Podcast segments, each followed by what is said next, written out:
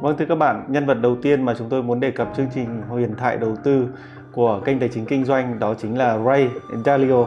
Một cái tên thì có vẻ là đối với ờ, những cái người quen đã nói đến đầu tư thì chúng tôi hay nói đến Warren Buffett à, hay là một những cái nhà đầu tư huyền thoại khác thì à, ở đây chúng tôi lại giới thiệu Ray Dalio. Thì cái cơ sở để chúng tôi à, chia sẻ Ray Dalio đến với tất cả các bạn tại vì một cái à, nguyên tắc rất là hay của ông khi mà cuộc đời ông không à, trải thảm đỏ không toàn những thành công mà đâu đó còn có những thất bại thì Raymond Dalio à, tên à, à, đầy đủ của ông thì à, sinh à, tháng 1 năm 1949 là một nhà đầu tư, một nhà quản lý quỹ và là một nhà từ thiện người Mỹ. Dalio cũng là người sáng lập ra quỹ đầu tư Bridge Water Associates là một trong những quỹ đầu tư lớn nhất trên thế giới và ông thì trong cái danh sách mà tỷ phú của Bloomberg 100 người giàu nhất thế giới thì luôn luôn có tên ông. Thế thì tại sao chúng tôi lại chọn Ray Dalio trong cái chương trình đầu tiên về huyền thoại đầu tư? À, thứ nhất đó là về triết lý đầu tư của Ray Dalio thì đâu đó khá giống với những cái gì mà Alpha Capital đang hướng tới. Đó là chúng tôi rất là tập trung vào những cái yếu tố vĩ mô cũng như là những cái yếu tố mang tính chất chu kỳ của thị trường để có thể dịch chuyển các lớp tài sản. Đấy là cái điểm đầu tiên mà tôi muốn chia sẻ với tất cả những khán giả của kênh tài chính kinh doanh cái điểm thứ hai đó là Ray Dalio thì thường xuyên đề cao cái việc đa dạng hóa cái danh mục đầu tư.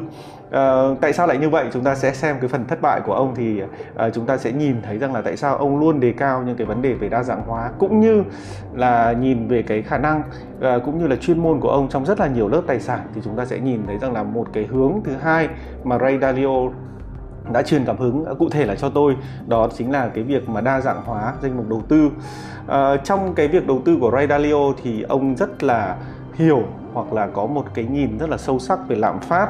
Ở đây thì tôi hoàn toàn là khi đọc những tác phẩm của Ray Dalio thì tôi hoàn toàn bị ờ, thuyết phục khi mà tôi nhìn thấy rằng là lạm phát chính là kẻ thù của đầu tư. Chính vì vậy khi mà đầu tư cái yếu tố chúng ta cần phải quan tâm đó chính là lạm phát. Thì ờ, Ray Dalio đã xử lý vấn đề này hết sức là uh, dễ hiểu. Ở trong phần sau thì tôi sẽ chia sẻ cái cách thức để hiểu về lạm phát cũng như là cách thức để hiểu uh, những cái um, hoạt động trong nền kinh tế của ông mà tất cả chúng ta đều có thể tiếp cận được. Uh, trong uh, đầu tư thì Ray Dalio thì rất tập trung vào cái vấn đề tâm lý trong đầu tư và ông là người luôn loại bỏ các cái thiên kiến ở trong đầu tư. À, nếu như các bạn nào mới đối với kênh tài chính kinh doanh thì các bạn có thể xem lại chuỗi series về tâm lý đầu tư. Chúng tôi đã có những uh, chia sẻ những cái thiên kiến đầu tư ví dụ như là thiên kiến mỏ neo uh, thiên kiến xác nhận hoặc là gần đây nhất đó là tâm lý đám đông. Uh, để chia sẻ với các bạn thì cũng dựa trên cái nguyên tắc rằng là chúng ta khi đi đầu tư thì chúng ta cần phải có một cái kiến thức đầy đủ và chúng ta cần phải loại bỏ những cái thiên kiến có sẵn và một cái điều nữa mà là ông luôn luôn quan tâm và nhắc đi nhắc lại trong các cái chính sách đầu tư của mình đó là cái vấn đề về lãi suất. À, Ray Dalio thì rất là tập trung tìm hiểu điều gì à, đã đã đang và sẽ có thể ảnh hưởng đến lãi suất. Vâng, vừa rồi thì à, tôi đã nói qua về Ray Dalio một cách sơ lược và bây giờ tiếp theo thì chúng ta hãy tìm hiểu xem tiểu sử của ông cụ thể như thế nào nhé.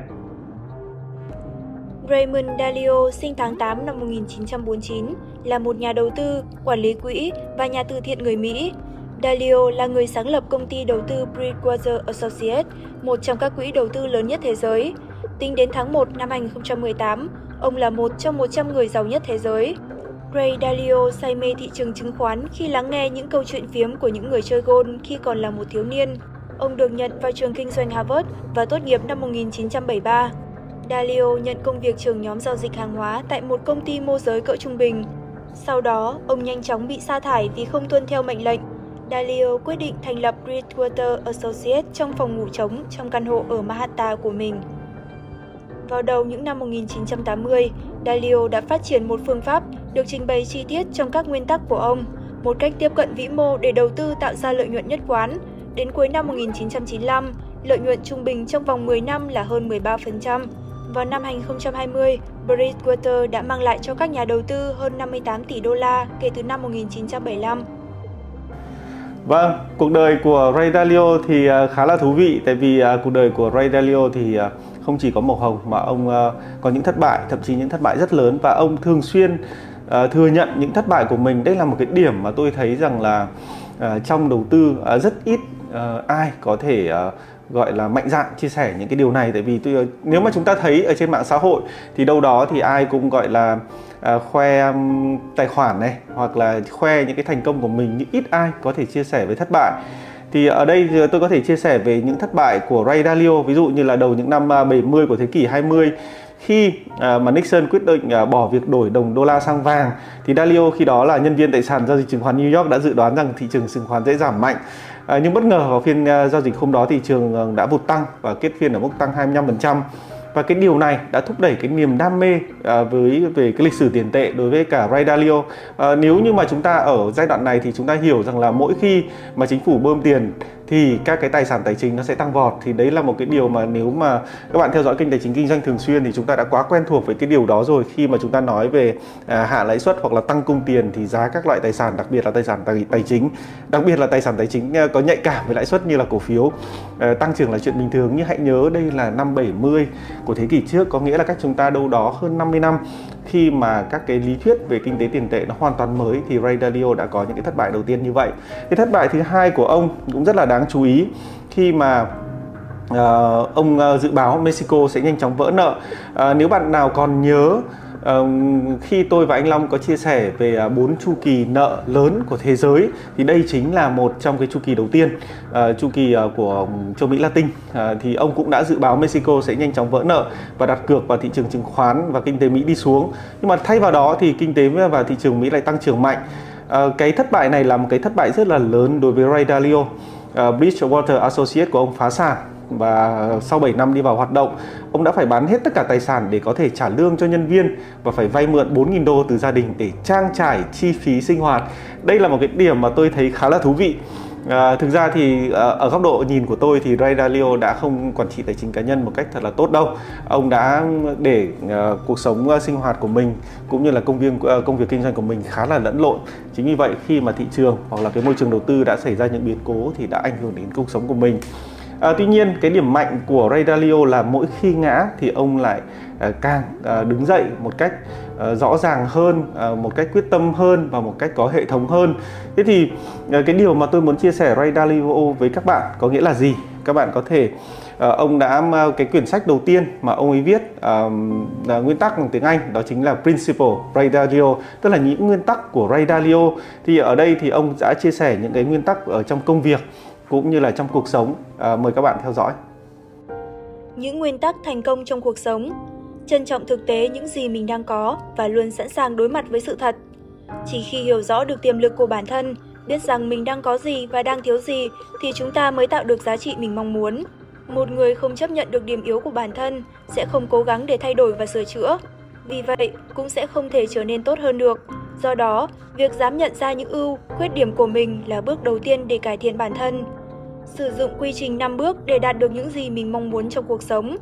Ray Dalio đưa ra một quy trình 5 bước để giúp người đọc đối mặt với những khó khăn trong cuộc sống, bao gồm đặt ra mục tiêu cụ thể, rõ ràng. Những mục tiêu này là động lực để ta cố gắng trong cuộc sống. Vì vậy, hãy đặt cho mình những cái đích lớn, đáng mơ ước. Tuy nhiên, hãy nhớ lại nguyên tắc 1 và suy nghĩ một cách thực tế. Đừng đặt ra những mục tiêu quá xa vời, viển vông và vô nghĩa. Vì điều đó chỉ càng làm tốn thêm thời gian của ta thôi nhận diện vấn đề và xử lý chúng. Chỉ cần nhận diện được vấn đề là ta đã giải quyết được một nửa sự khó khăn. Tuy nhiên, đây chưa phải là điều quan trọng nhất. Thay vì trốn tránh thì điều ta cần làm là bắt tay vào giải quyết vấn đề ấy. Như vậy mới tiết kiệm được cả thời gian lẫn công sức của bản thân. Tìm ra nguồn gốc của vấn đề. Mọi vấn đề trong cuộc sống đều có nguyên nhân. Việc tìm ra được nguyên nhân gốc rễ của mọi vấn đề sẽ giúp ta tránh lặp lại những vấn đề tương tự trong tương lai. Viết ra một kế hoạch để xử lý những rắc rối. Có thể việc đề ra một kế hoạch nghe có vẻ nhiều, nhưng chúng sẽ giúp ta đi đúng hướng và giải quyết vấn đề nhanh chóng hơn. Vượt qua các rào cản để đạt được kết quả mong muốn. Ở bước cuối cùng này, Ray Dalio khuyên mọi người nên tự tạo ra cho mình thói quen tốt và từ bỏ những thói quen xấu. Đây không phải là một công việc dễ dàng, vì vậy ta có thể dành nhiều thời gian hơn để làm nó. Tuy nhiên, đây là một bước rất quan trọng để ta trưởng thành hơn trong cuộc sống. Luôn có tư tưởng cởi mở. Ai trong chúng ta cũng có lòng tự cao, những ý kiến riêng của mình. Tuy nhiên, việc này có thể ảnh hưởng đến cái nhìn của bản thân về những người và sự việc diễn ra xung quanh và khiến ta đánh giá sai chúng. Vì vậy, ta luôn phải giữ tư tưởng cởi mở và sẵn sàng đón nhận mọi ý kiến trái chiều từ những người khác để mở rộng vốn hiểu biết của bản thân và từ đó phát triển chính mình. Hiểu rằng mỗi người có một tư tưởng riêng và tôn trọng chúng.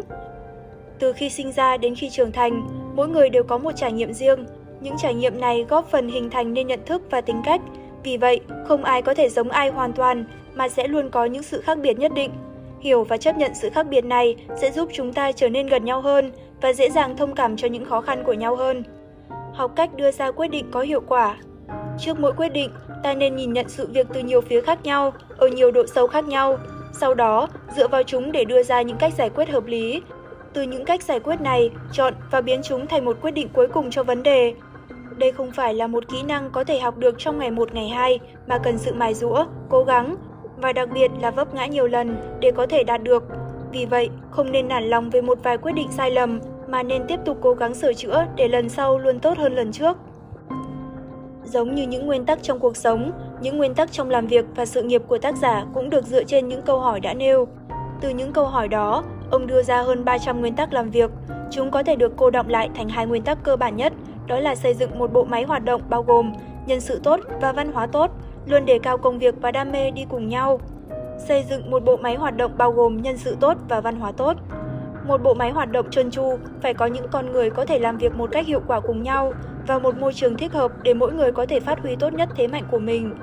Nhân sự tốt là những người không chỉ có kinh nghiệm, đam mê và tài năng mà phải là những người phù hợp với định hướng phát triển của công ty.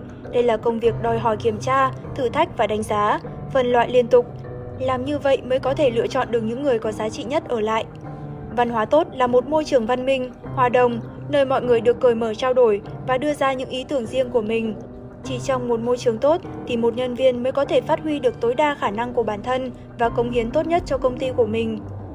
Luôn để công việc và đam mê đi cùng nhau. Không phải ai cũng biết đam mê của mình là gì và không phải ai cũng có đủ may mắn để tìm được một công việc đúng với đam mê của mình. Vì vậy, khi đủ may mắn để nhận ra được cả hai, điều mỗi người nên làm là không chỉ cố gắng để thỏa mãn được đam mê của mình, mà cần tìm những người bạn đồng hành đáng tin cậy và phù hợp để cùng xây dựng tương lai chung. Vâng, quyển sách thứ hai mà Ray Dalio muốn chia sẻ với cả chúng ta đó là quyển sách Những nguyên tắc để thành công. À, quyển sách này gồm những nguyên tắc độc đáo đã giúp Dalio trở thành một người thành công ở trên thế giới. Các nguyên tắc này bao gồm là cách đặt mục tiêu này, học hỏi từ những sai lầm và cộng tác với những người khác à, để tạo ra những kết quả ấn tượng. Cuốn sách kể về một nhà thám hiểm đeo ba lô giấu tên, người đại diện cho Dalio, theo đuổi viên kim cương lấp lánh trên đỉnh núi xa xôi, tượng trưng cho sự thành công. Cuốn sách gồm 8 nguyên tắc thành công. Điều gì là đúng với bản thân bạn? Đón nhận thực tại và học cách đối phó. Quy trình 5 bước. Bước 1. Xác định mục tiêu. Bước 2. Đương đầu với vấn đề. Bước 3. Chuẩn đoán vấn đề. Bước 4. Lên kế hoạch. Bước 5. Thực hiện. 4. Vực sâu. 5. Vạn vật đều là một cỗ máy. 6. Rào cản lớn nhất của bạn, cái tôi cá nhân và điểm mù cá nhân. 7. Tư duy cởi mở. 8. Vượt vũ môn. À, quyển sách thứ ba, một quyển sách này thì à, à, tôi rất thích đọc, à, đó là quyển sách The Changing World Order, tức là à, nghiên cứu về cái sự à, thành công hay là thất bại của những quốc gia. Thì à, ở đây thì ông đã chia sẻ cho chúng ta những cái sự à, à, gọi là thăng hoa hay là sự sụp đổ của tất cả cả những quốc gia ví dụ như Hà Lan, người Anh, người Mỹ và ông nói đến những cái chu kỳ lớn uh, thúc đẩy cái sự thành công cũng như là thất bại của những quốc gia lớn ở trên thế giới. Uh, điều đặc biệt đó là về cái chương quyển sách này thì đã được tạo thành một cái video bằng tiếng Anh và ở góc độ của tôi sau khi đọc quyển sách thì rất là hứng thú thì uh, đã chuyển ngữ toàn bộ cái video này thành tiếng Việt và các bạn có thể theo dõi ở trên ờ, uh, ờ, trên, trên kênh YouTube của topi.vn. Hai chu kỳ chi phối sự trỗi dậy và sụp đổ của các quốc gia và đế chế. Đầu tiên là chu kỳ nợ dài hạn. Ban đầu, mức nợ thấp những người đi vay tiền đầu tư và tạo ra của cải và mức sống của đất nước tăng lên. Khi nền kinh tế tăng trưởng mạnh, người dân trở nên lười biếng hơn. Mọi người không đi vay tiền để đầu tư và sáng tạo, họ đi vay để tiêu dùng và nghỉ ngơi. Kết quả là nền kinh tế trở nên kém sáng tạo hơn và sức mạnh của nó suy giảm cho đến khi mức nợ cao gây ra cuộc khủng hoảng tài chính và kinh tế xã hội và đôi khi là chiến tranh. Điều này dẫn đến đất nước sụp đổ và chu kỳ lại bắt đầu, mức nợ thấp. Chu kỳ thứ hai là chu kỳ trật tự nội bộ, nó nhìn vào cách mọi người cư xử với nhau, họ tôn trọng pháp luật không, họ có giúp đỡ lẫn nhau không, họ được giáo dục tốt không, họ làm việc chăm chỉ không. Khi người ta nghèo, họ sẵn sàng làm việc chăm chỉ để trở nên giàu có và cải thiện cuộc sống. Khi họ đã giàu có, họ không muốn làm như vậy, họ trở nên lười biếng hơn, nền kinh tế yếu đi, người dân trở nên nghèo hơn và bắt đầu tranh giành tài nguyên.